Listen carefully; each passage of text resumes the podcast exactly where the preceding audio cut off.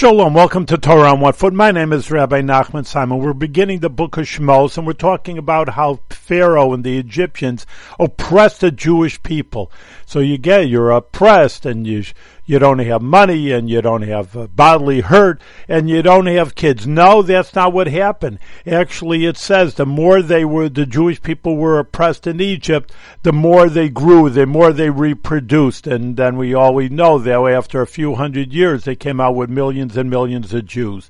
So too is for us that even though we're oppressed, maybe some people are physically, so surely we're all spiritually, we're, we don't have the Mashiach here and we don't have the temple here and our spirituality and our observance of Torah is nothing like our parents and grandparents and great grandparents, but nevertheless, we have to overcome the oppression and we actually have to be grow. And just so too, the Jewish people with the Torah are actually growing through this oppression. Should be for us, and finally we get out of this gullus, this exile with the Mashiach.